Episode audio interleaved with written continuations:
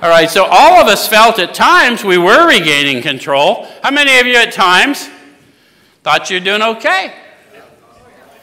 How many of you were wrong? okay. And it says about their experience, but such intervals, usually brief, were inevitably followed by still less control, which led in time to pitiful and incomprehensible demoralization. Those are strong words. Pitiful. To evoke contempt from self and others, which left me incomprehensibly beyond comprehension, impossible to explain, demoralized without fight. How many of you in your addiction got there?